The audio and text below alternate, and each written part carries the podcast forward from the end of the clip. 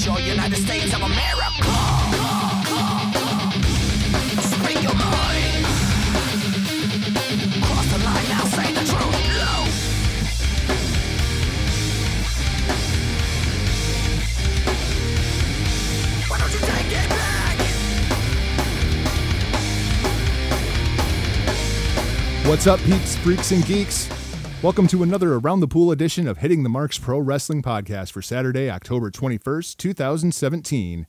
In today's edition of the show, Rick and I sit around the pool with the man, Vincent Kennedy McMahon himself, and make our pitches for how we think tomorrow's TLC pay per view should go down. But before we jump in, it's my obligation to tell you this is a podcast by the fans for the fans, bringing you all the news that is news from across the professional wrestling world. We're talking the creative as well as the business behind the business that is professional wrestling. You can follow the show on Twitter at HTMPWPod, find us on Facebook at Hitting the Marks, drop us an email at hittingthemarks at gmail.com. My name is Jargo. I'll be your host for the day, joined as always alongside my Huckleberry, RBV. Rick, welcome to your show. It's me, it's me, it's RBV, Rick Vickery here. And I want everyone to know that, that I have checked in as safe on Facebook. I have survived the great WWE TLC meltdown of 2017. Wow, what what a what a wild 24 hours we've had. You know, this all kind of just broke loose. You know, I was posting the WrestleZone discussion group Pick'em Challenge entry thread, and it, seriously, as soon as soon as I hit the send button, Oh, did the shit hit the fan? Alerts were going off in every which direction. It was as if the WWE universe itself it was just imploding. I looked out to the horizon. And I, I thought I saw Rick, Arn, Tully, and all riding in. It was and it was like the end of times, brother. I literally woke up to this news. You called me yesterday and woke my ass up at 3 o'clock I, in the I know when you I know when you found out because I was uh, making sure I was calling your ass. Holy shit. What a crazy 48 hours, ladies and gentlemen. I'm I'm terrified that we're going to record this podcast and then the next thing you know, like the apocalypse is going to happen. Sure, and, and, you know, you know the point of our show with these poolside bookers is to give our opinion on how you know not how we think it's going to go down or what directions they're going in, but how we would actually present this to Mr. McMahon. And I, this this was a tough one, as I'm sure it was for you too, Yargo. Well, I mean, coming into this show, I was not excited about this show at all. To be completely honest, I wasn't even planning on watching this show live. I was just going to sleep through it and then watch it when I get to work. But now, And I'll give you. I'll say that that- is taking a change. That is a 180 now from from a couple of days ago. Well, yeah, now this is must see television. I mean, who knows what in the hell is going to go down? I feel so bad for all the writers out there. that's what I was going to kind of get to. You know, as, as tricky as this might be for us, just having fun here on the Hitting the Marks podcast. Man, can you imagine the pressure that those guys are really under right oh now? man, it is a scramble, and especially we don't know. I mean, number one, there's the Bray Wyatt thing. Okay, so you kill the sister Abigail, and you can move forward from there. But when Roman Reigns is one, I, when you build the show around one guy, and then he's out for we don't know. It could be days, it could be weeks. We have no idea. When you when you put all those eggs in one basket, it's about it's eventually going to come back and bite you in the ass. And to take it back to uh, our last episode when we were talking about the SmackDown Six, that's what Heyman was trying to avoid back then. You have one guy go down, well, that's okay. You've still got five other focal points of the show. You just move somebody else into that spot. Roman Roman's down, and as as hectic as it is for them, it might be a little bit of a blessing in disguise here because it has gave a surgence of energy into many of the fans that they're they're they're over the top excited about what might happen here at TLC. It, WWE hasn't had this much excitement in God knows when. I, I can't even remember last time that I've seen so many people eager for an event to happen. So here's how we're going to break down this show. We're going to go through the matches as they stand, and we're going to save Balor Styles and the big TLC match for last. And then we'll kind of get into everything that's going on there and the creative going into it. But for now, let's just start off with the matches that we already have established. We're actually going to kick things off with the pre show because with as much hype as there has been going into this show, this show is already sold. You're not selling this show to anybody else with anything in the ring that Sasha Banks and Alicia Fox is going to do. So I think you and I both agree we're going to bump them to the main show And we're Now, just going to save the I- pre-show basically as an explanation of this is what in the hell is going on and here's what's happening tonight. I'm going to go a little different from you there. Um, I am going to keep them on the pre-show. Oh, you are. I am. I'm gonna. I'm, what I'm going to do. I'm going to cut out um, the PowerPoint presentation segment that they were going to have. Oh, I guess I didn't even know about that. It was they were going to do some, you know with the cruiserweights there, the PowerPoint presentation. So that's you know the cruiserweights are getting enough attention here on this show. Um, probably cut back a little bit on some of the packaging, the promo packaging. But I, I do have a lot going on on my pre-show as well. But I am going to keep Banks and Foxy on the pre-show. But is but I like to start talking about the, sh- the pre-show because I've got something for that match that's I think is going to up the ante to get the crowd a little more excited. Well, let's talk about everything other than the match because that's actually the match I have going first on the card. So Okay. you have it as the pre-show match, I have it as the first match on the card. Regardless, doesn't change anything.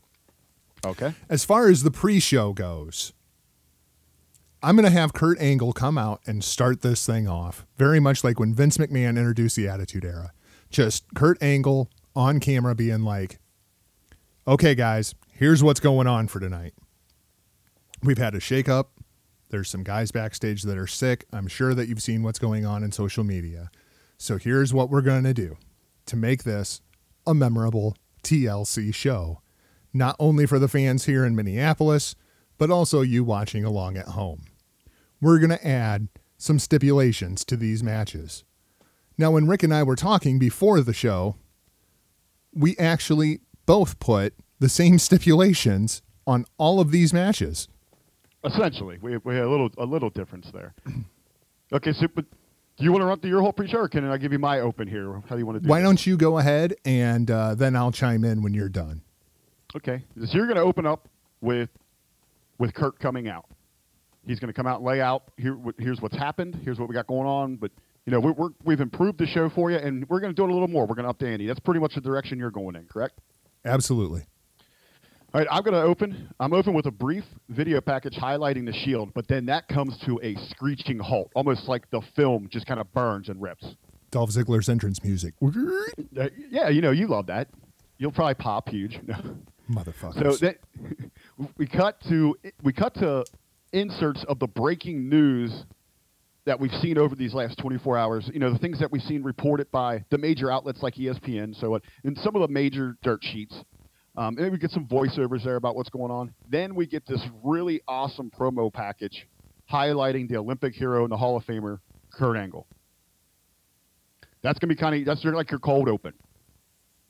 Cut the arena. I'm, just assuming and I'm hoping that the crowd is in a frenzy after you know getting kind of that chills that Kurt's finally back. It's going to happen for them live. They're going crazy. We're not hearing anything yet. And then what? We cut that. We're out there in the arena. The crowd's going crazy. Then all of a sudden, all of a sudden, you get style and grace. I'm never gonna be done. Lean on in. Welcome to the Queendom. Stephanie McMahon's in the arena. Oh my God. Stephanie's back. It's Stephanie McMahon. She's going to the ring. She comes out pretty much says, Kurt is in the role of a superstar tonight. This show needs leadership, and she's back to take charge. She says she plans on meeting with talent over the course of the next hour to alert them of a few changes she has in mind. But not to leave everybody in the dark totally right now, she's going to make a little announcement that the pre show match Sasha Banks versus Alicia Fox is now going to be a submission match. Does Alicia Fox know a submission? That plays into what I got going on. Okay. Okay. We'll go with it. So what else you got going on in your pre-show? I'm absolutely sold on your pre show. I think my pre show sucks. Well, don't you have anything else going on in there? Well, I was going to have Angle making the announcements of the stipulations for the matches and then have the pre show panel discussing what's going to be coming up on the show.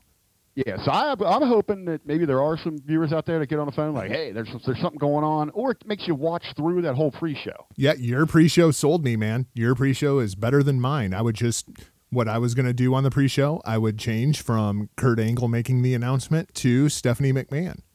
Well, and then what I've got with her is throughout that hour, like I've got her going backstage to meet with Bliss and James. It's And fantastic. kinda- It's She great. brings up she brings up that Bliss has, has put James through so much shit that tonight James is going to be given a chance to, re- to return the favor and puts him in a tables match.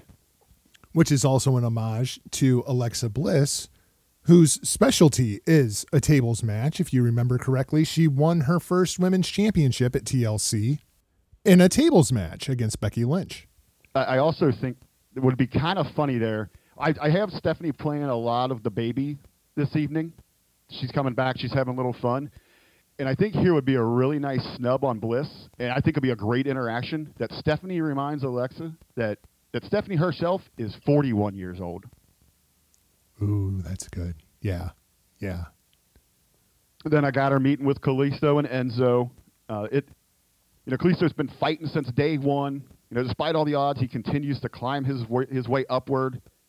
Then Enzo thinks he's above everybody. Tonight he's going to have to prove it, so they get a ladder match. I as well had this going and becoming a ladder match. I'm with you 100%. And then I think we, in our brief conversation, we don't know everything we got here, but I think you might be different here. With the cruiserweights, I was just going to have a, a real quick conversation. You know, it comes down to it. This has been a very personal feud between these four.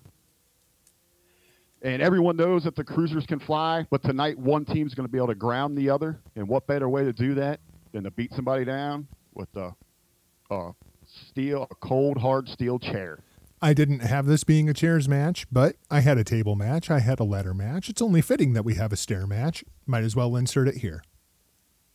And then with then when Emma comes in and tries to get snooty with Steph, Stephanie kind of you know kind of just blows her off and says, you know, Emma, you already have your hands full tonight. You, you know, Asuka doesn't need any. You don't you don't need anything to help you, or Asuka doesn't need anything to take care of you. You just worry about the Empress looking across at you.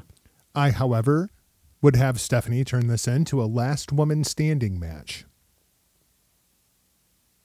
I like that. I like. I could be persuaded there. I'm, I'm interested to, to you know to see where you're going with this when we when we get to that match on the main card. Um, I only had two other kind of notes on the pre-show.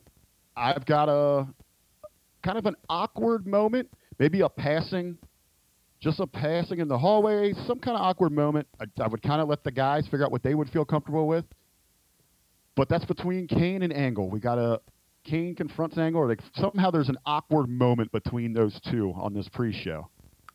I do have one more stipulation that gets added to this match, Oh, okay. or to the card. The Balor versus Styles match. When Stephanie meets with them, Stephanie announces that this is now going to be a number one contenders match. Whoever wins this match is now the number one contender for their show's respective title. I love that. I could. I would love to see her add that. And what I've got, and I really want them to also press. I, I won't know if I would have Stephanie actually confront them. Maybe she just makes that announcement. Maybe she could make that in her initial announcement. Man, that would get a huge pop. That would right get a the top of huge the show. pop. Absolutely. Because I've I've got the pre-show panel driving home the fact that AJ is on an 18 and a half hour flight to get to this show. yeah, we actually looked up that information last night. And I would have them sell, as a matter of fact, he's not even here yet. He hasn't even arrived at the arena. And I would save that for that closing, that fade out moment for the pre show that AJ is walking into the AJ's arena. in the building. Yes. And now we're going to roll. We're going to kick it over to TLC, baby. Well, let's jump into Banks versus Fox then. I would bring Sasha out first. I think Sasha is is very good for that first match pop. The people love her. She's going to get them moving. I don't have a whole lot as far as the creative goes for this match, simply because, as I said on the last show, I'm giving them a pass on the creative because they thought this was going to be a pre show match. However, as a testament to these two girls, I think they deserve better than the pre show, especially under the circumstances. I would put them on the main card, and I'd probably give them six to eight minutes. We're going to need to eat as much time on this show as we possibly can before we get to the TLC itself. Now, see, I've, I got I left them on the pre-show, and I put them in a submission match. reason I did that, Banks is obviously going to go over in this one. Um, I, I probably give him around that four or five minute mark. Banks goes over. I'm using I'm using the the stipulation to put over the more over talent, but going forward, you know, I think it could add some serious fuel to sexy, crazy Foxy. You know, Banks celebrates up the ramp. She's won her match. Fox can just go throw that temper tantrum at ringside, and she's got some, you know, some fuel going forward because she was put into a situation where it was all stacked against her. Banks is a submission specialist of sorts. I'm going to use this opportunity. I'm going to go with your theory. I'm going to go with I'm going to go with the submission match here. Okay. Okay. And because I do like the creative of the deck being completely stacked against Fox, and that's what push, pushes her over the edge here. Banks wins the match. Foxy freaks out after the match. Because to me, this is the important part of the match. Bayley comes out to make the save. Bayley makes the save. Foxy retreats. And you get some tension building between Sasha and Bayley because Sasha didn't need her goddamn help. Oh, so in the freak out, instead of just throwing her pouting by herself, she's actually on that physical attack again. Exactly. Okay. Okay. She, Foxy has went from crazy to now I'm pissed off and I'm going to whip your ass. And Bayley comes out to make the save. She went from crazy valley girl to straight ghetto bitch. Yep. Yep. Okay. And then you start building a little bit of tension between Sasha and Bayley. I know WWE is not sold on this program at this point. Unfortunately, I think that Sasha and Bayley need each other at this point, especially with Asuka coming in. It's going to be a mid card women's feud to begin with because Asuka is going to be involved in the main event. If these two girls are going to get over, they need to reenact that match from TakeOver New York. And they're, you know, just how well they work together, know one another. They're going to get the absolute best out of each other. even if you don't turn Sasha, you could do it baby versus baby and just have Sasha be like, you know what? We're cool, but I'm going to whip your ass because I'm sick of you to the point where she's just annoyed with Bayley. Because we're all annoyed with Bayley at this point, aren't we?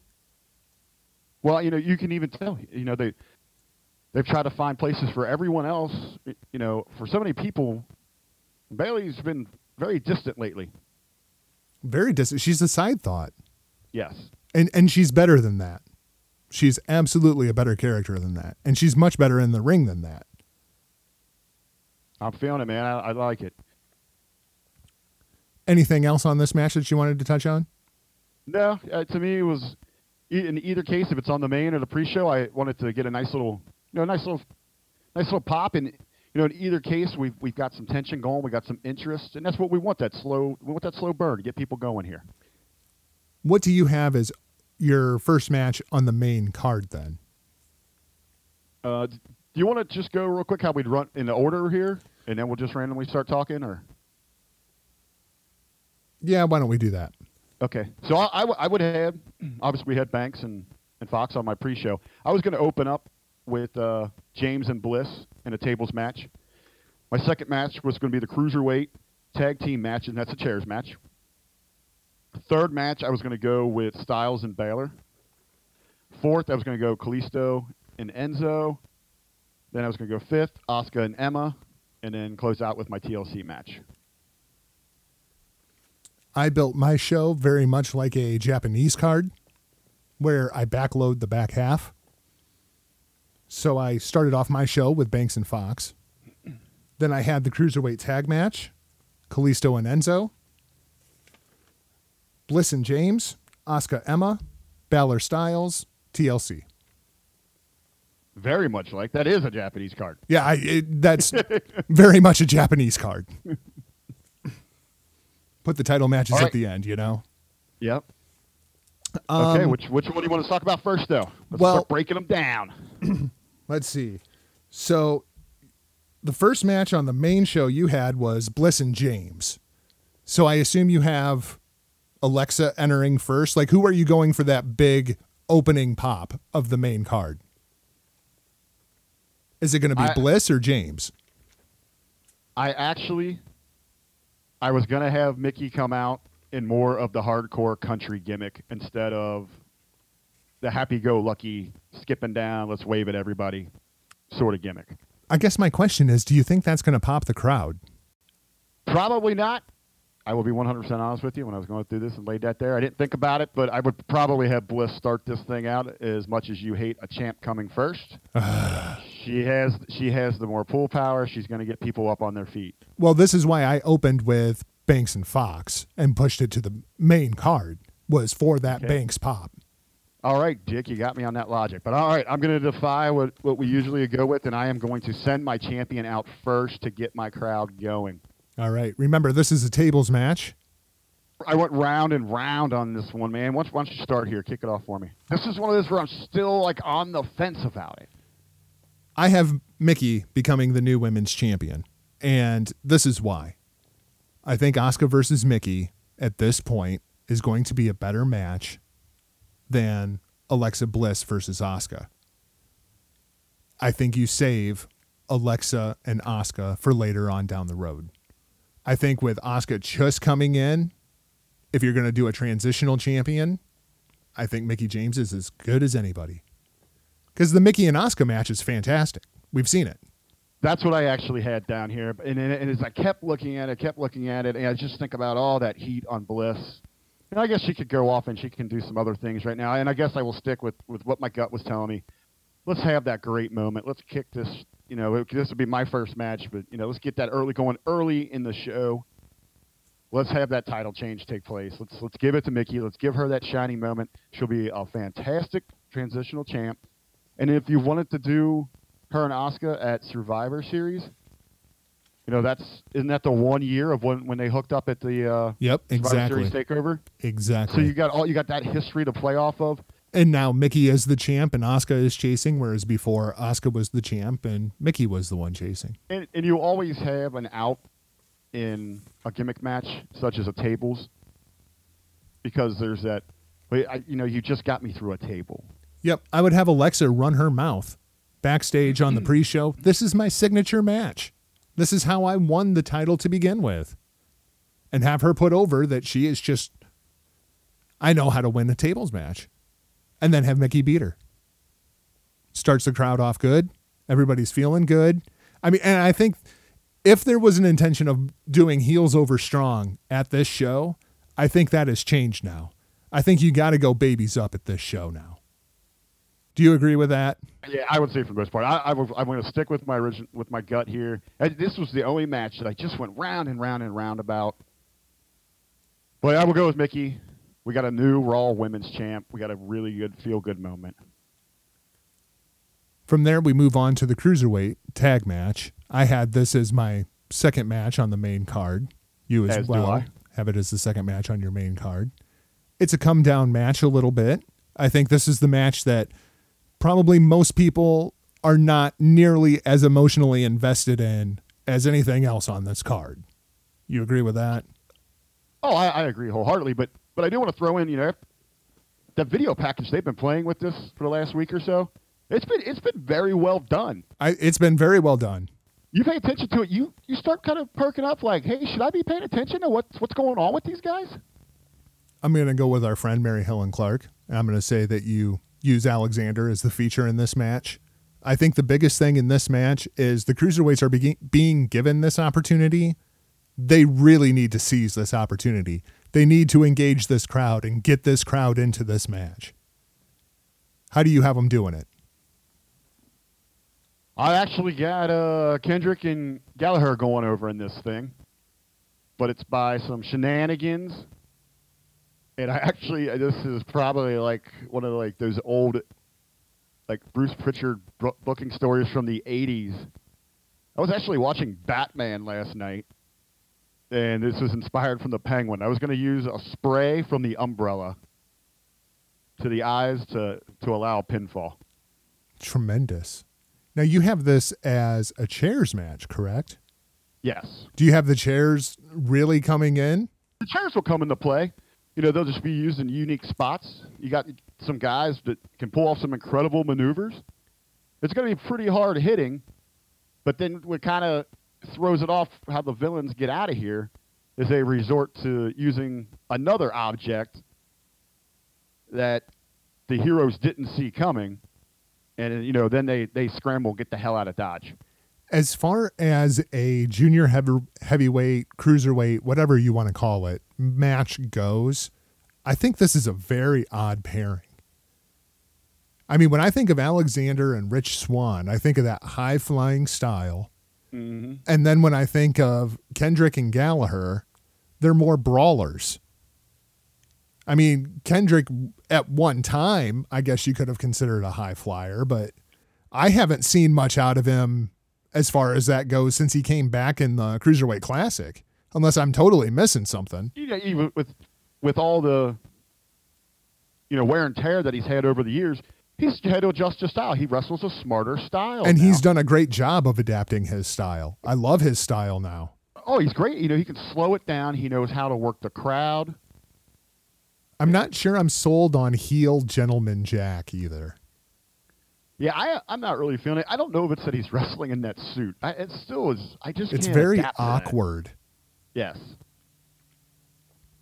Yeah, I could see this getting physical. I, I think Alexander and Swann both are gonna have to come up with some something that'll just make the crowd go, holy shit. Even if it's a suicide dive, chair shot to the head. Well, see what it, and how I would kind of envision these guys is your high flyers are probably going to incorporate the chairs into their maneuvers, where Kendrick and Gallagher are just going to use them flat out as As freaking weapons. Right.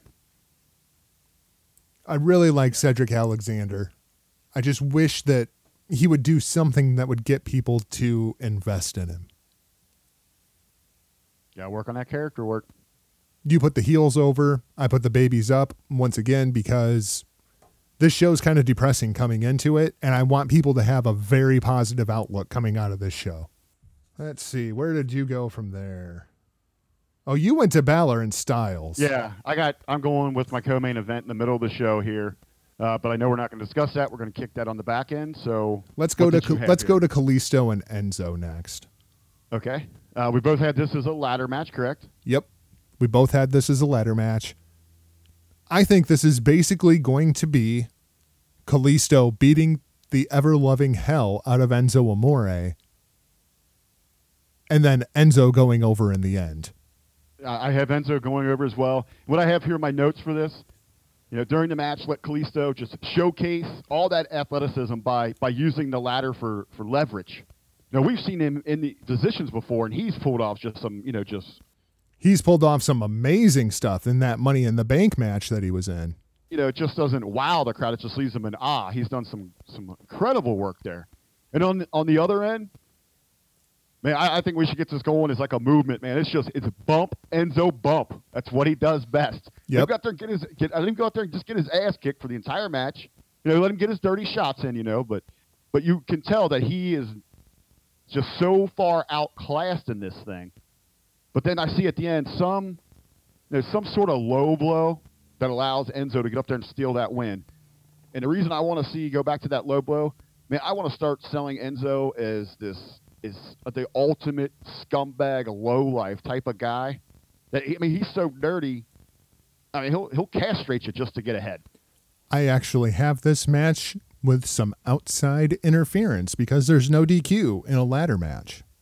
Ooh, our first uh, our first little uh, shenanigans of the evening. The first shenanigans of the evening, James Ellsworth climbs the ladder, grabs a hold of the cruiserweight title, throws it down to Enzo. Enzo is your new cruiserweight champion, just like Money in the Bank. Oh shit! I, I am in, I am interested to see where. So where where do we go forward with this? What's their connection going forward? I, I move Ellsworth to 205 Live because it's filmed directly after SmackDown. You can still keep him with Carmella as his or her little bitch. And he's also now Enzo's little bitch, and you can stick Carmella back with Enzo. Now you have two heat magnets. And you have you you build a little story going forward when uh, a certain big guy reemerges. with a little bit of overlap between 205 Live and SmackDown, which for the life of me, I don't understand why they don't do anyway. So how would you, how would you play that when Big Cass comes back? Well, there's nothing that says Big Cass has to come back on Raw. That's what I'm saying. You could very easily, you could very easily re- re-debut Big Cass on SmackDown and just have him say, "Hey, my contract expired while I was sitting at home. Now, Daniel Bryan gave them? me a call."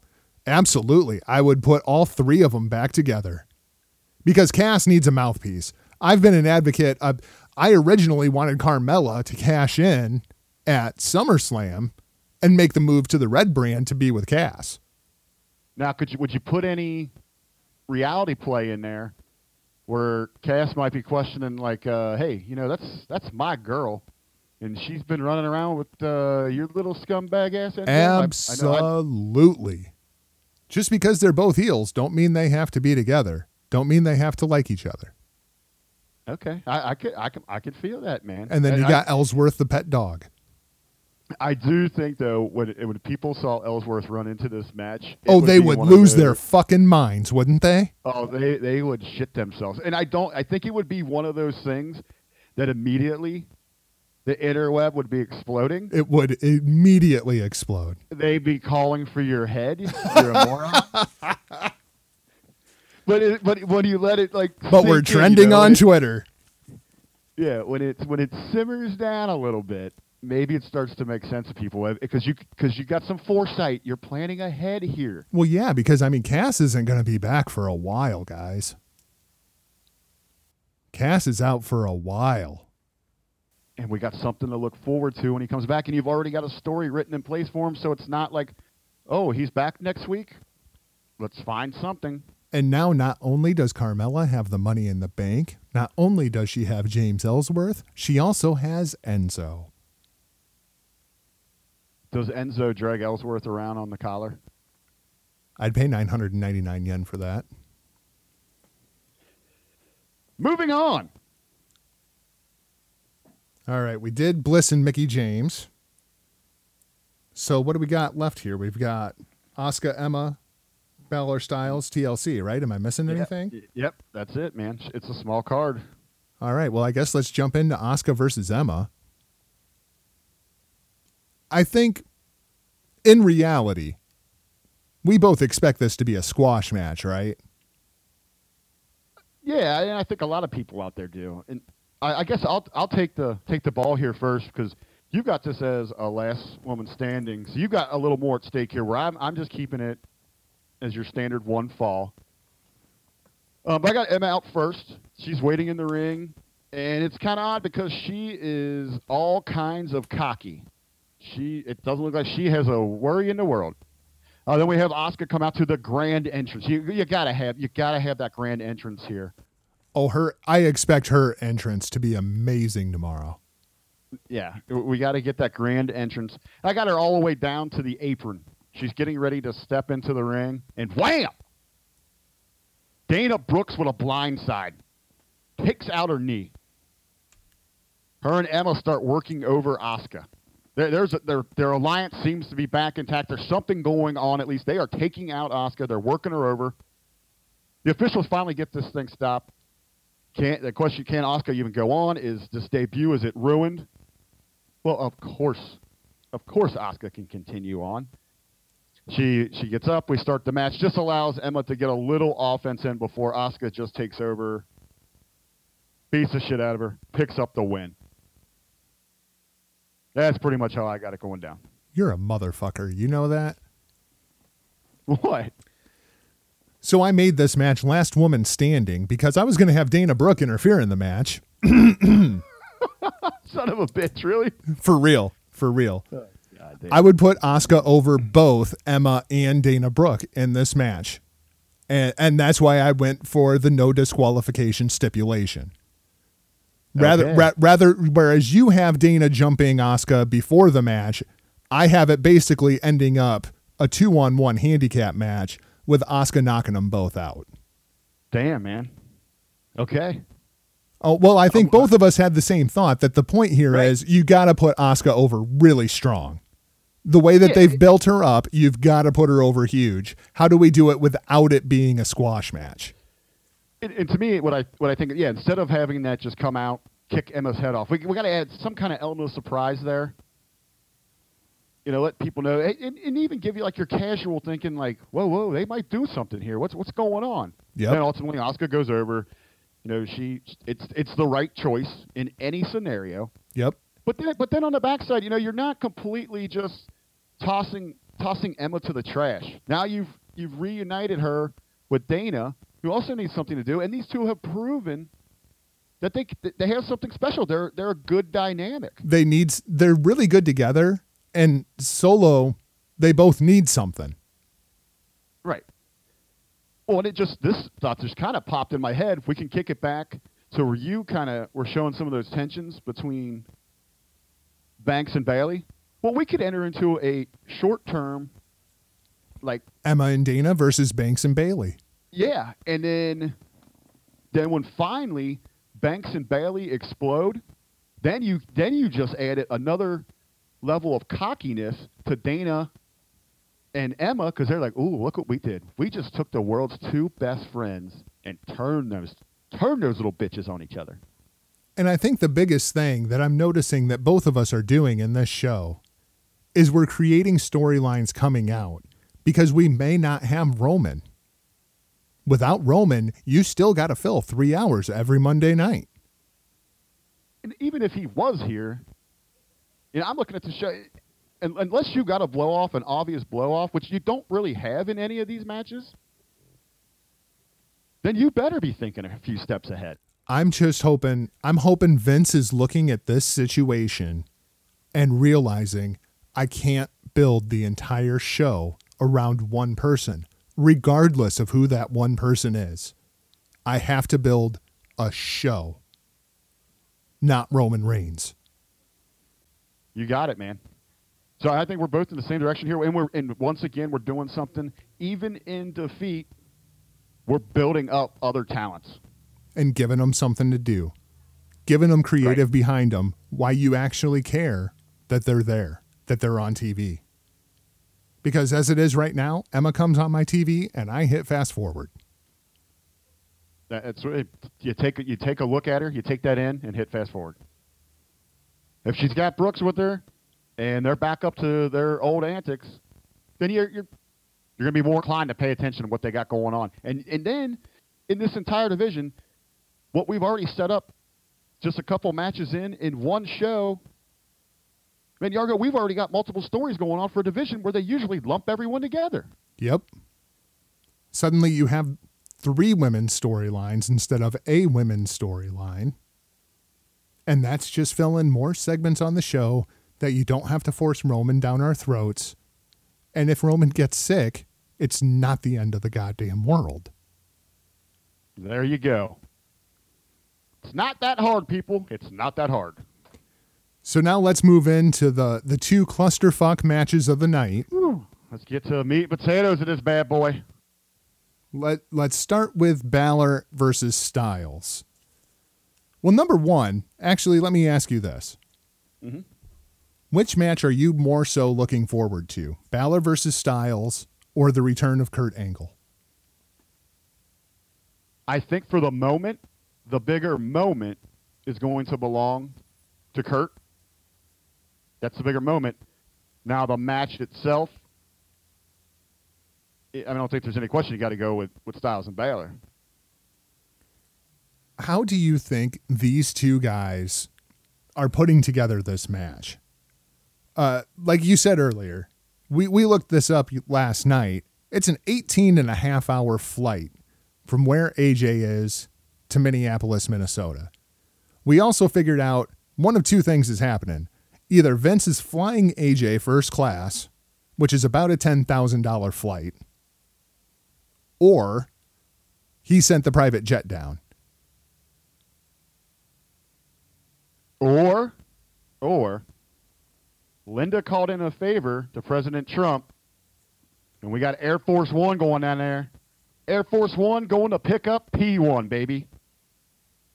That's so fantastic. I'd love to hear that call. So, what? How do you think they're laying this thing out? Is there are, are they just on FaceTime talking about okay, let let's figure out how we're going to do this because, like you said, AJ may not get there until right before the show. and then for them to lay out because I mean I expect this is going to be the longest match of the night. I expect this to be the match of the night. I think this is going to go at least 25 minutes, a half hour. Man, I, I had a 30 to 32 minutes. I think these guys are such pros that they're going to have they could have some minimal conversation. They can go out there and call this a bitch on the fly. A lot of it, a lot of it. To probably work out some spots, call it on the fly. Well, let's get a little bit into the creative before we talk about the match itself. Well, I do have a question for before we. Okay, well, I got. I'll save this though. All right, let's let's go creative here. I know where you're heading. Do you go number one? Do you go with Demon Balor or Fonz Balor? At this point, I know that everything still kind of indicates that they are leaning towards Demon. Personally, I go with Fonz Balor. The, the Demon aspect. At first, when I saw this match, and I kind of thought to myself, this is just asinine to, to put these two out there with very little notice. I mean, this is this is a WrestleMania caliber match. We're talking about two former leaders of the Bullet Club. ESPN even put that over in their article about it. And and this is be the first time that they've ever met one on one, correct? Yeah, these two guys have never wrestled one another. I, I know that seems time. incredible. That I mean, given these two guys' history, the fact that they have never once wrestled in a singles match is insane. You just would have thought somewhere around the world they would have crossed paths. You know, some indie show over in Ireland, or Yeah, ICW any number pl- any lines. number of places. and that- it never happened. You're right. Finn's last night in New Japan was AJ's first night in New Japan. When AJ came over, Finn was in NXT. AJ was straight to the main roster. Finn gets called up and AJ goes to SmackDown and Finn's on Raw. They're always they just miss each other. And now we're going to get this match on 2 days notice at TLC in Minneapolis, Minnesota. This could be a WrestleMania or a Wrestle Kingdom main event. So at, at least with that, so I, I've come to terms. I'm going to let that go. We can't change anything about that. But I would want to protect this match eh, or the protect the possibility of money going forward. Make this a great teaser of really things that could come. Who do you think made this call? I mean, obviously Vince okayed it, but who came up with this idea? What's mind-boggling about this is you know that you know you know sure as hell the first words out of Vince's mouth were, "God damn it, pal, get me AJ." You, you know he was going he's going through the old Rolodex. He give me Batista. Blah, blah, give me where, where's who who's everywhere. Just what's Cena doing? Can he bail me out again? You know you know it wasn't AJ that was on his mind. Absolutely not. Absolutely not. And especially with him being 18 and a half hours away. Somebody proposed this and Vince went with it. I think that's a testament to number one, whoever had the testicular fortitude to bring up AJ Styles' name. And number two, maybe Vince isn't quite as out of touch as people seem to think he is. Now, before this, this probably will eventually break.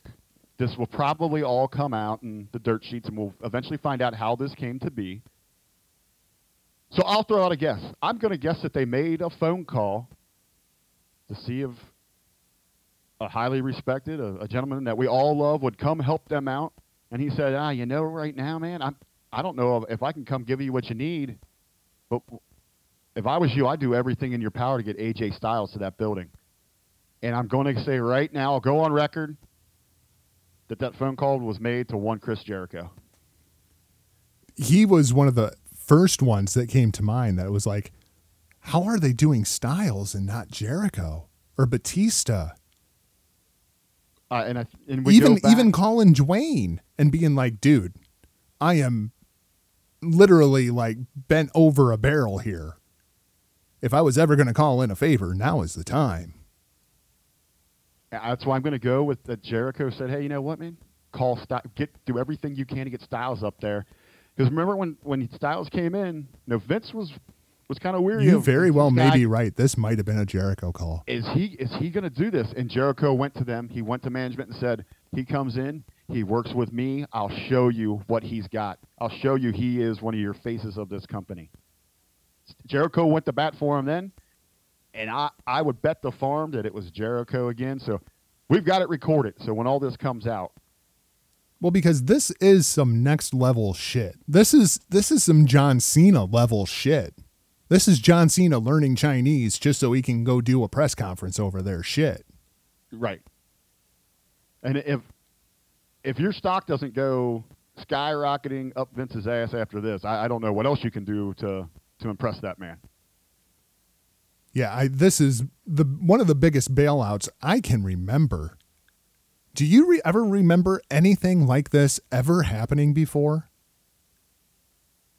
Nothing. I, nothing without hitting the old Google machine. And I bet you even I bet you even Google would struggle to to come up with anything that that is kind of just shaking an event.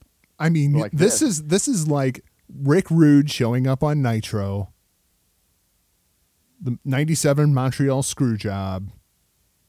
Like to me, this is up there where it's just such a complete clusterfuck that nobody knows what to think. It's it, it, like I was saying, you know, it's one of those things though where it's in that weird twist, and people are excited. Their eyes are on the product. Now it's WWE's turn to take that ball and run with it. outside of the Balor and Styles match itself, I think one of the other things that we got to talk about is where does this leave Bray Wyatt? Man, you know, it's you know, it's kind of funny that I've used the term a blessing in disguise, but I don't know if it applies anywhere else Quite like as it does as here. true as true as it rings here. You know, there was so much potential. You know, for weeks I have been on board behind the Sister Abigail Act. I, I stern, firmly in my belief that it should be Bray. My vision for what that was going to unfold as was completely off base for the direction that they went. They it was a swing and a miss on their end. This might be one of those things that we can just take a step back. Even if he is healthy enough to come back in a week or so, I might leave him off TV until next year to kind of just let that thing go away. Is is now the time to kind of hit the reset button on Bray Wyatt a little bit? I would take it into serious consideration. I think there should be some some long nights of sit down meetings and running through about every scenario that they can to figure out how they can get that train back on the tracks. First thing I'm doing is the second that Bray Wyatt is medically cleared, I'm going to say, Matt Hardy, get on a plane, take this camera, go meet Bray Wyatt. And we'll see you in three months. Come back with a bunch of video footage. We'll go from there. Bring me gold. Yep. Because Especially while Jeff's out. I was gonna say Hardy's got all the time in the world right now. Especially while Jeff's out. Might as well. I mean, if you're not going to do the Woken Matt Hardy thing immediately, then make Matt a producer of this Wyatt thing and just go with it. Do something You- you- cool. you- I'm starting to really dig your idea there. You could take, you could have Matt show up with that video in somewhat of his broken actor, his awoken, or whatever, however angle you want to go with it, and you start playing off that the reason that this festering came out in Bray is because he was he was becoming too accepted of Abigail taking over, and now it's Hardy who's here to save him Oh my God. Could you imagine putting those two guys together and just let, let each one of them just go with the other guy's character? right Oh man, it could be money. and just and and just let them run with it together. Yeah, don't even air it on TV. Just let them film it and then cut it all together and save it for a WrestleMania package. Yeah, whenever whenever the hell you feel is best. And I probably I would think maybe that's the best time to re-debut that. Yep, if you've got eight weeks worth of TV, okay, we'll deb- debut it eight weeks before WrestleMania, whatever that is. Yeah. Or you know, I was thinking maybe if you could find some kind of grand spot to slide in around Rumble or something like that, or I haven't looked exactly what those dates are and the times. Yeah, out I'm of them. not sure But you find you find that right. You find that right time. But just to get those two together, where And just let him go. Bray has been down this his own path, where you know that he's letting this demon, this entity, control him from inside, and now, now Hardy's here to save him, to to to evolve him into another vision or whatever they could come up in their minds. It's way better than we could do, and I think that would that would be the ultimate route that these creative members for WWE should go. This is one of those things like, guys, here's the direction. That point the direction. We want you guys to go that way. Now go over that way and come back when you got it fucking figured out. So let's go back to Balor and Styles here. We know ESPN brought up the Bullet Club aspect of this story that's not really existent, but we're trying to manipulate in our minds going into this match, knowing who both of these guys are and their history. Do you think that we see Gallows and Anderson in any way involved in the match? I leave all that out of this. I leave every bit of it out. I do expect at some point we are going to see Gallows and Anderson along with Styles backstage and have Styles instruct Gallows and Anderson tonight. It's me and Finn. You guys stay out of it.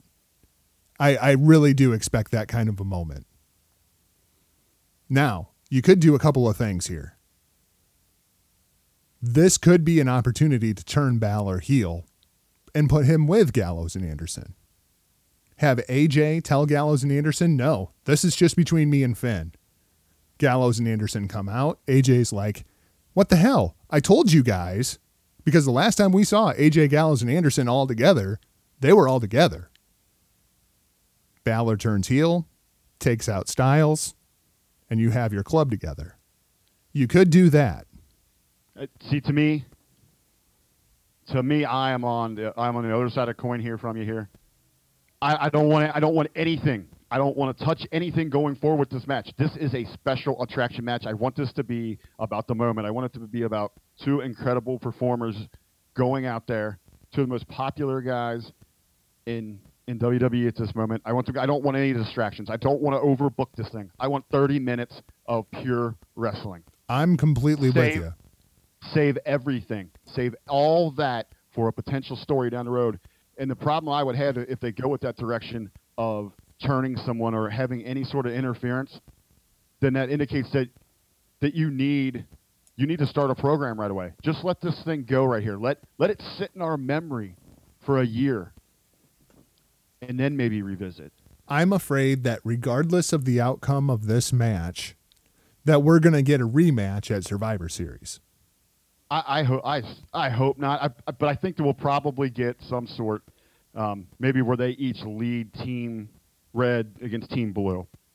Oh, I could see that too. Yeah. Now you got to remember, because we did have a tease before. You know, I know Styles is kind of tied up a little bit where he went out and challenged Jinder, but it he was the one that said he would stand by Shane. At one point, it seems like they might have just dropped that altogether, but it is out there. I will say this. If Balor comes out as the demon tomorrow, number one, I'm I'm with you. I don't think he should. I think it should be Fonz Balor. Because I think the demon is something that should be saved for something much more personal. If he comes out as the demon, I think Balor has to win. He has no beef with Styles. I mean, why? Right, why exactly. conjure the demon? Exactly. That's the way WWE's presented it. It's not something that he just puts the paint on and go. You know, it's coming out as a demon tomorrow. That's that devalues that entire aspect of his character. I think we do see the demon tomorrow, though. I really do. Oh, and, you know, honestly, when we're sitting here, I know we at the point of these shows we try not to talk about what we think right now. But in all honesty, I think we're going to see the demon. We're probably going to see that pumpkin face demon. Yep. And they're probably going to and they're probably going to get Gallows and Anderson involved because they're going to have to pander to get these pops out of everyone in the damn crowd wearing a Bullet Club shirt. Here comes Pumpkin King Finn Balor. Boys and girls of every age, would you like to see something strange? Come with us and you will see. This our town is Halloween, this is Halloween, pumpkin scream in the dead of night. This is Halloween, everybody make a scene, trick or treat, and the name is now dying light. Let's all call, everybody scream! This of Halloween.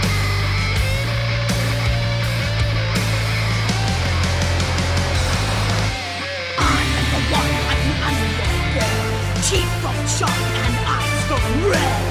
I stare. You look like snakes and as hard as my hair.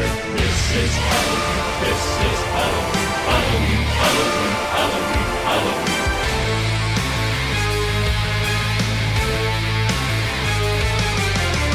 In this town we call home, everyone hail to a pumpkin song. In this town! Don't we love it now? Everybody's They're probably going to go in that direction, and we're going to hear how great it is. And when we record next week, uh, probably each of us will be beating our heads against our computer screens, asking why the fuck they did this because they just pissed away once again tons and tons of money. And and let's be clear, this is tons and tons of money. I, they use the term dream match and throw it around very very loosely. Like here's a dream match for Jinder Mahal. No, Jinder Mahal doesn't have a dream match. There is no dream match with Jinder Mahal. AJ Styles versus Finn Balor, AJ Styles versus Prince Devitt, however you want to book it. That is a dream match. So, in the end, what what's your what's your outcome? What's your finish? How would you go with it? I'm going to put Styles over. And this is why I'm going to put Styles over. Number one, it makes him the number one contender for Jinder Mahal's championship per the stipulation that Stephanie McMahon put into place earlier in the show.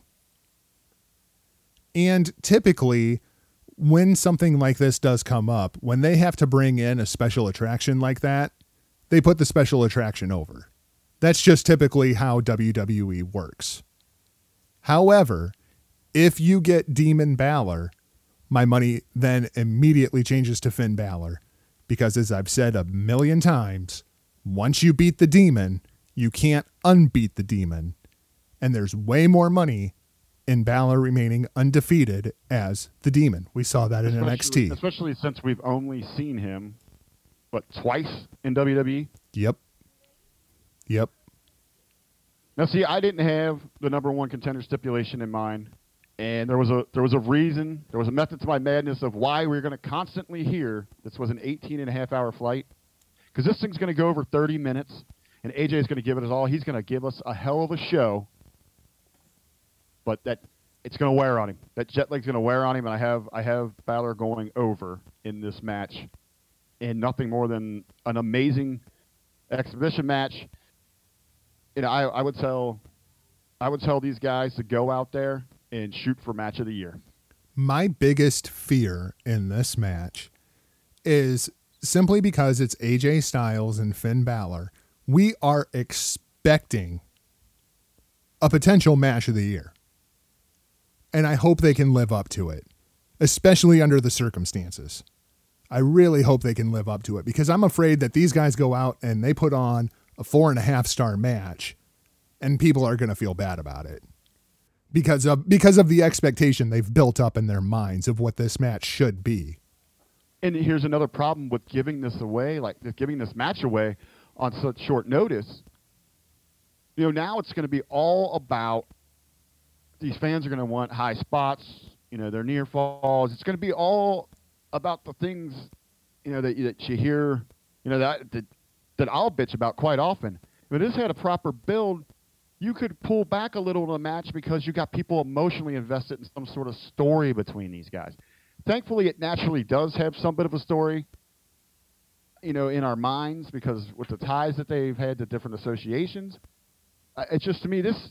The more and more I think about this, is the wrong time, but it, and I hope it lives up to you know just the hype from bell to bell. If you weren't going to do Balor versus Styles here, what match would you have suggested? Is there a match that you could see them just throwing together in place of Wyatt versus Balor here and have it make sense? I, I would be curious to the extent of Kevin Owens' emergency. Is it something that could be that could be resolved? For those who haven't heard, Kevin Owens evidently has also left the road. It is completely unrelated to the illness breakout backstage. It's a unavoidable family situation that he is tending to. So and that that would be something just to explore. If you want, you know, just now that you know it's AJ, fans aren't going to go back on it. But if it was announced as somebody like Hardy, I think that would have been some in, intrigue to some people. There's there's a lot of people, you know, sitting around right now that that aren't on the show that aren't included on your on your male roster. And what make and what makes it so difficult is that you do have, you know, you've got the other half of your, your other brand is in another hemisphere. So shortly before we started recording here, we found out that Hunter was going down to South America to replace um, Balor and Owens on the tour down there. Uh, you could have put Hunter into this spot. You could have done Hunter and Balor. I would have been down to see that. You could have put uh, Hunter into the main event, into the TLC instead of Kurt. I would have been fine with that. It would have been a babyface turn for Hunter if you would have put him in there, but that's fine. I think Hunter should be a babyface anyway. But Hunter and Balor, I mean, they worked the house show circuit together here a year ago. Well, I think that would be an odd looking pairing on screen and all that, but they have worked together. And I think Hunter Hunter is is good enough in the ring. He would have known how to you know scale himself back a little bit to make the much smaller and contrasting style Balor just look incredible. There's a, a pretty awesome image out there of Hunter holding up a Too Sweet to Finn and Finn making the gun and pointing it at Hunter. I, I wonder a lot of that why. I don't know. Maybe it was like maybe they pulled AJ and then they were like, "Shit, we just screwed our international tour," or was it maybe that you know Hunter said, I, "Man, I don't want to go back on the camera. I'll go do the house show." I don't know. I don't know. That see coming out of this, that's going to be one of the most intriguing things to me is how this entire thing unfolded. Oh yeah, I can't imagine the scramble to write not only this show, but then to turn around and write a three hour raw. I mean, these Which guys are writing seven hours worth of fucking content. It was just the decisions of who's going to go where and how we're going to do this. Oh man. and and I just wish, you know, they're they're shuffling the deck here to to really just go overboard to please everybody. I mean, I wish we could get this at least, you know, just just give it to me 32 weeks out of the year. Yeah, they're putting so much effort into this show. This weekend, you know, you would think like everything weighs on this weekend. I mean, because not only is it an 18 and a half hour flight to get AJ to Minneapolis, to get Hunter from Connecticut to Argentina, I assume that's an 18 and a half hour, $10,000 flight. I mean, Vince has only got so many fucking jets. We might have to get the Air Force and Air Force One involved in this damn thing just to get everybody on a fucking show. Christ, man, I can't imagine what's going on backstage right now. Holy shit. Let alone Vince McMahon. Because anybody who's heard anything about Vince, the last thing you do is call into work sick. Let alone to have two of your biggest stars. God damn. Terrible, terrible timing. Well, let's move on to the main event, the TLC match itself. Let's talk a little bit about Kurt Angle before we get into the match. Kurt Angle being put into this match in place of Roman Reigns. 48 year old had his neck broke four to five times, Kurt Angle. When I first heard about this, I thought, well, at least it's a tag match. It won't be that, at least they can protect Kurt. You know, most of it'll be Seth and Dean, and Kurt will be on the outside. And oh shit, this is TLC. I was going to say, but oh, hold on there, Jargo. There ain't no protecting anyone in this match. Well, very much. I mean, he can take a lot of rest spots, but Man, like oh you can stand man. over on that apron. What in the hell are they going to do here? I, I expect to see a lot of downtime for Kurt. Spend a lot of time resting. I mean, Kurt hasn't been in the ring in what, three years? Is that right? somewhere somewhere in the ballpark there. Oh, And We know Kurt keeps himself in great shape, but there's a hell of a difference between great shape and in ring cardio. Well, and then there's even a difference between you know going out and working on a load, a mid card, five to seven minute, and then going out here and entering. The main event of a WWE pay per view. It's just not the main event. I mean, we're talking TLC. And this is a pretty intense gimmick match. My biggest fear is we're going to have 48 year old broken neck four or five times Kurt Angle. And Kurt Angle's going to think he's still 25 year old Kurt Angle that can go out there and just do these insane, crazy fucking spots. And I, I'm going to be on the edge of my seat for this one, man. Just hoping that nobody gets seriously hurt. I, I'm thinking they're going to protect him. And I, I am fully expecting to see a big spot. And I'm just right now, I'm envisioning, you know, his uh, moonsault. I mean, that's going to be a big spot for him. I, I know he's going to go for that. It's just going to be a spot or two. I think he's going to see a lot of rest time. You're going to see Ambrose and Rollins really carry the workload here. Then what, what kind of was curious to me is, did they rush him through a physical? Because I've always understood, you know, these things take a little time because you always hear, oh, they're waiting on the results for the physical. So has this been a rush job, or has this always been in the cards where you know he's had his physical in the books and it was in the back of their mind, or they were planning on eventually, you know, getting him ready and gearing him up for a program for that WrestleMania run, Well, and I- now they're just pulling the trigger early. I think we've all firmly believed that at some point this was going to re- result in Kurt returning to the ring. Um, it wouldn't surprise me at all if he passed his physical before they put him on television. So they always knew at some point, you know, this is where we're heading here. But I can't And believe that Kurt Angle can pass a physical. I just can't. I can't hardly believe that. I know he's in impeccable shape, but just they won't let Daniel Bryan wrestle. But we're going to throw Kurt Angle in here on 48 hours notice. That that was kind of funny with the uh, all the superstars and you know friends and all that of his giving their you know they're sharing their their thoughts on Twitter and Daniel Bryan's just interesting. You you think he's I I, I think Bryan. or- I think Bryan's fucking livid. I think Bryan's fucking livid. do you think this is kind of like the uh, the last nail in the coffin? Hey man, tick tick. Well, tick, I mean, tick, what tock. more can Bryan do to get fired? I mean, Bryan has done everything he can possibly do to get fired, and they just won't fire him. Well, that's what I'm saying. It's just you know just counting the clock down until next summer or early fall, whenever it is, when his contract expires. September. It's in September. Then there's also the aspect I'm a little bit surprised that they didn't just call Shane.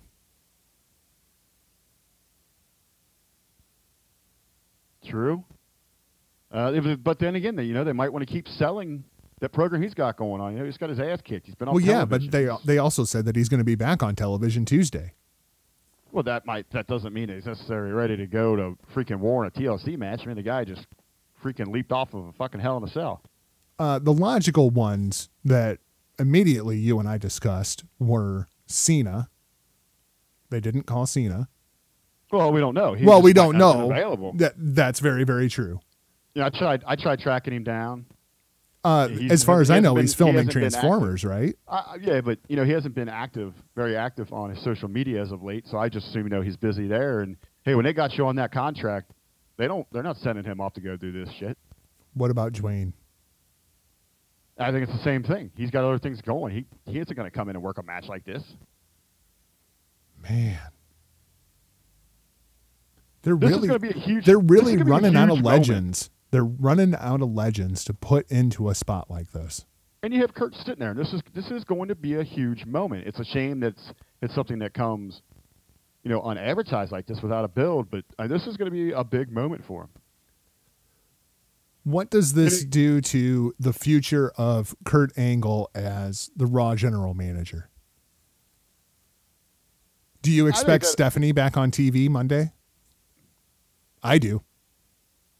I would as well. You know, it's probably going to be eventually at some point. eh, You know, in my, in my booking here, where I have her, Obviously, yeah, have you have her- her on the show. I would have her come back, and it's going to start. You know, it's going to turn into now, Kurt, Do you want to be a superstar, or do you want to be an authority figure? You know, she's got to come back. I have her. I have her being a little bit of the baby here, having fun. She's having fun on the show to get things going. But then the next night, it would be back to business for her. I just She- had a She thought. is the boss. I just had a thought. What are the odds that Jason Jordan gets put into this match? I thought about it, and the way I the way I have this thing booked, I am treating it a lot like I did Styles and Balor. This has become a novelty match for the show. It's more about the moment than a lot of things moving forward, and I I do not want to finagle this thing with the storyline of his son and all that. I I think it has to be addressed, even if it's on the pre-show. I think you have to have Jason Jordan approach Kurt it. Angle I wouldn't. and say, "Dad, what the it. fuck are you doing here?" I would not touch it. I would leave it for for the next night. I would have some interaction with him. I can see where you're coming from. You know, he goes to him and says, "Dad, man, why are you doing this? Let let me go out there and represent our name." Yep. I could see them going that way. I just personally wouldn't. I wouldn't even touch it. I wouldn't even address the damn thing. I don't think anyone would even miss it if Jason Jordan wasn't pre, uh, wasn't on this on this episode or the show pay per view. Interesting. I hadn't even thought about the the Jason Jordan aspect until I considered Right it and I just wrote it off. I actually even have it on my notes over to the side. No Jason Jordan. So how do you see this thing going down? Did did this change the booking of this match for you or did the booking of this match stay exactly the same and you just replaced Roman Reigns with Kurt Angle? Some of it remained the same, but it completely changed the outcome for me. Interesting. Uh, like I said, I, I am now going to treat this as about the moment. This is about more so of Kurt Angle returning to a WWE ring. Not so much storylines going forward, but I do have a little setup in this match to kind of progress how we get to our, our big finish and our big moment. Remember in the pre-show where I had that kind of that awkward exchange between Kane and Kurt Angle? Well, in this match, you got you know people are outside. Uh, Braun has Kurt cornered.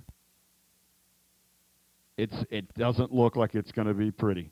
This is not going well for Angle. And an old friend, maybe not a friend, but a colleague that goes so far back that there is the utmost respect for them. Kane turns on his team and saves Angle from just a vicious beating at the hands of Braun. Uh, those two big men, they just they just unleash hell on one another and brawl them brawl themselves right out of the arena and essentially out of the match.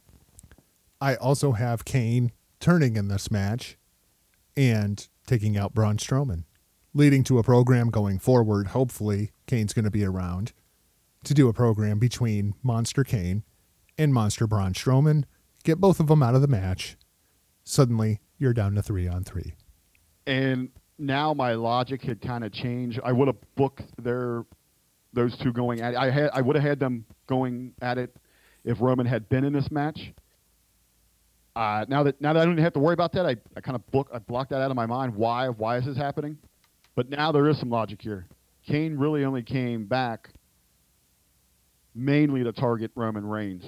He's out of the match. Kurt's in. There's that respect there. He wasn't. He didn't want to see anything over the top, seriously injure him. Yep. Without without was- Roman Reigns, Kane has no interest in this match. His beef is with I- Roman. Yes. And I understand some people might have to be like, well, you know, that's not the Monster Kane. Well, we've already seen other sides of the Monster Kane. He can turn it on and off. We know that the monster does have a soft side. He does have a heart. It's just when you're against him that he is going to unleash hell on you. Yep, I'm with you. I'm with you completely thus far. This leaves us down to essentially a three on three. I've got a basic story going forward where Ambrose and Rollins, they're you know they're kind of occupied. They're brawling with the bar. We're seeing some great spots out of those guys. Uh, I I can't remember who. I think it was uh, Mr. Henderson, Joey Henderson, to the live event last night, and the bar and Rollins and Ambrose went at it. And they they said it was a, they ended up that became the main event, and they turned it into a street fight. And they said that Ce- Cesaro was just putting on a show, like just getting worked over, man. He was doing all the work. He was taking the beating. Looking for something like that to happen. So you've got those four out of it. And then just for that big for that big moment, Miz does what he does best, and that's complements everything that Angle does. I have this match going exactly the same way that you do. I have Rollins and Ambrose taking out the bar, the bar taking out Rollins and Ambrose. You're left with The Miz versus Kurt Angle. and I got that big moment. You know, Miz is in there just if if and you're going back as much as you've stressed, you're worried about Kurt's health at this stage. Who the hell better to have him sitting in there one on one with in that hot moment than the Miz? Exactly. The one guy in the company that you know is going to take care of him. In the end, Angle gets that big win. You know, he locks on that, he locks in the ankle lock. We get the tap, and its celebration is on. It is the one of those feel good moments. Let the red, white, and blue confetti and the streamers fall from the sky. Yep, that's exactly how I have it booked too. You end like you said. This is about making the crowd happy. I, I don't think there's any any better way to send the live audience and the millions and millions watching around the world home with a smile right there. Couldn't have said it better, man. That's exactly how I had the, the main event booked as well. I don't expect any kind of a swerve here. I expect Angle to tap out Miz. I think Miz is going to make the absolute best out of the situation. If anybody can take that loss and spin it and make it look good, it's going to be the Miz. I think it's the smartest way to book it. And and, and the Miz is, is so good at what he's going to do. I mean, that's what we're just saying. He's going to be good. He's going to make Angle look great in there while working safe and protecting him. But when he comes back out on Monday, Miz is going to have every reason in the world why he's still the greatest, and you're going to believe it. He's going to get himself right back over. And it's going to be nothing but excuses because Kurt Angle never should have been in this match. I didn't have time to prepare for Kurt Angle. Yep. I'm I- worried about worried- Bo I've been worried Dallas. Yeah, I've, I've been worried about Superman punches and spears. I wasn't ready for angle slams and ankle locks. Yep. Yep. He's the man of a thousand and four excuses. Perfect, man. And, and it's, and it's going to make for great entertainment going forward. I think it's a solid show. Unfortunately, most of the time when we do these shows, you and I disagree about a lot more and there's a lot more conflict. I think you and I both pretty much booked this show almost identically. I almost, I wonder, do we, only- do we have, we only differed on one match, I believe, was the Cruiserweight Tag match. Yeah, the cruiserweight tag match that nobody cares about. That's the only one that we really differed on. But even the way that we booked the, the, the card itself was very, very similar. Yeah, we, we kind of, you know, we took maybe some different directions there, but the points were the same. And we elevated not only, not only the winners, but we kept those in defeat moving forward. They could walk away with something. They have something moving forward. I agree. I think this looks like it could be a solid card on paper. It's going to be very, very interesting to see what they do with the creative going forward tomorrow. This will be interesting. Anything else that you want to say before we put the finishing touches on Around the Pool TLC 2017? I mean, I think it was a good show. I was, I was really excited about coming into it, and I, I felt good. Now, we're, as we were moving through it, I feel amazing now that we're at the end here. I'm looking forward to hearing some feedback. You know, seeing what people think about our show, what what the hell they what they think's going to go down in this thing. Yep. Hit us hit us up on Twitter at HTMPWPod. Drop us a line on Facebook at Hitting the Marks. Shoot us an email at hittingthemarks at gmail.com. Let us know which one of our shows you'd rather see, or if you're just excited for the show that they have booked tomorrow and how you think it's going to go. We'll be back next week to recap all things TLC, Red and Blue, begin the build to Survivor Series. You can find me across all social media platforms at Not Jargo. Rick, how do the stalkers find you? You can find me over on Twitter at, at the real RBV. And I would encourage everyone to uh, hop on Facebook and head on over to the WrestleZone discussion group. We've got a lot of fun activities going on this weekend. Kicking it off, we've got our Heenan Family Classic tournament. We are down to our finals. We're going to find out the winner of our tournament just before the event on Sunday, just before tables, ladders, and chairs. We have got a triple threat going on in, in our championship match. It is Nick Bockwinkel, Ric Flair, Stan Hansen in a triple threat falls count anywhere. It's real simple. You, you come over, you cast your vote, you give us a reason who and why you think is going to go over in this thing. It's a lot of fun with the debate. Then we've got our big event is our WrestleZone discussion group pay-per-view pick'em challenge. Essentially, you you pick the winners. You rank how confident you are in your picks. We got a couple bonus questions. We score it out, and we see uh, at the end of it, we see who the hell knew what they were talking about. Don't forget to join us for Acer's live discussion thread, also in the WrestleZone discussion group tomorrow evening. Oh, oh yeah, oh yeah, on that on the discussion group. I forgot. It's going to be all kayfabe. We ain't bringing none of this bullshit real talk. Oh, we're doing kayfabe commentary tomorrow. Yes, We are going all kayfabe tomorrow in, in the discussion. Oh my God! If there was ever a show to do all kayfabe for, oh my God! I'll be your heel announcer for the night, Rick. I assume you'll be playing the uh, baby I'll, I'll be taking the babies. I'll take the babies. Good times. These are always entertaining. Oh Jesus! Tonight we also have Game Seven of the ALCS. It's about ready to kick off. By the time I get this thing edited, go Yankees! You still hating no on them? No, you know what? No, I I came out openly and said after after you beat the Indians, the best of luck to the Yankees moving forward. I've always been a, a believer. If you're gonna lose, at least lose to the damn champs. I'm expecting a freaking war tonight between the Yankees and the assholes. I mean, the Astros. I don't know, man. CC's a big game pitcher. Um, I mean, CC's a big everything, but especially a big CC game is a big everything.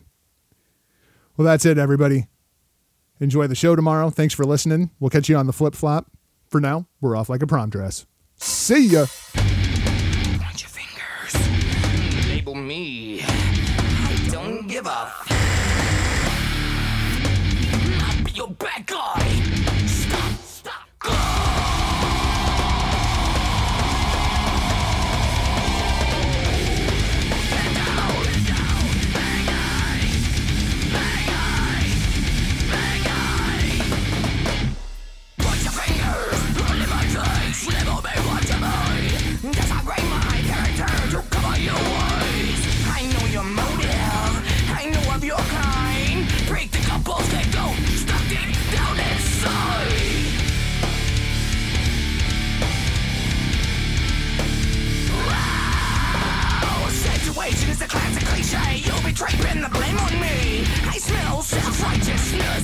bad guy. Go.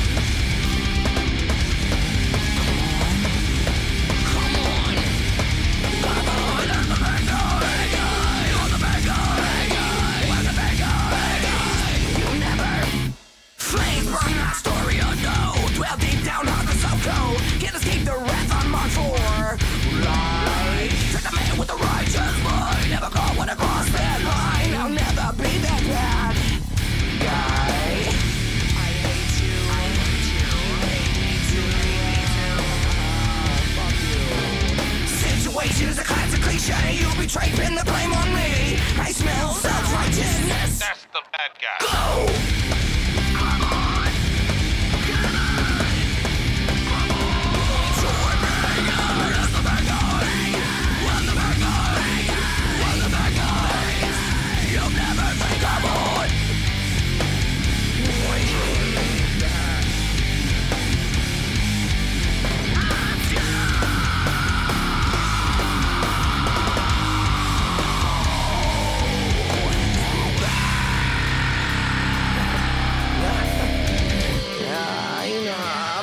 That life.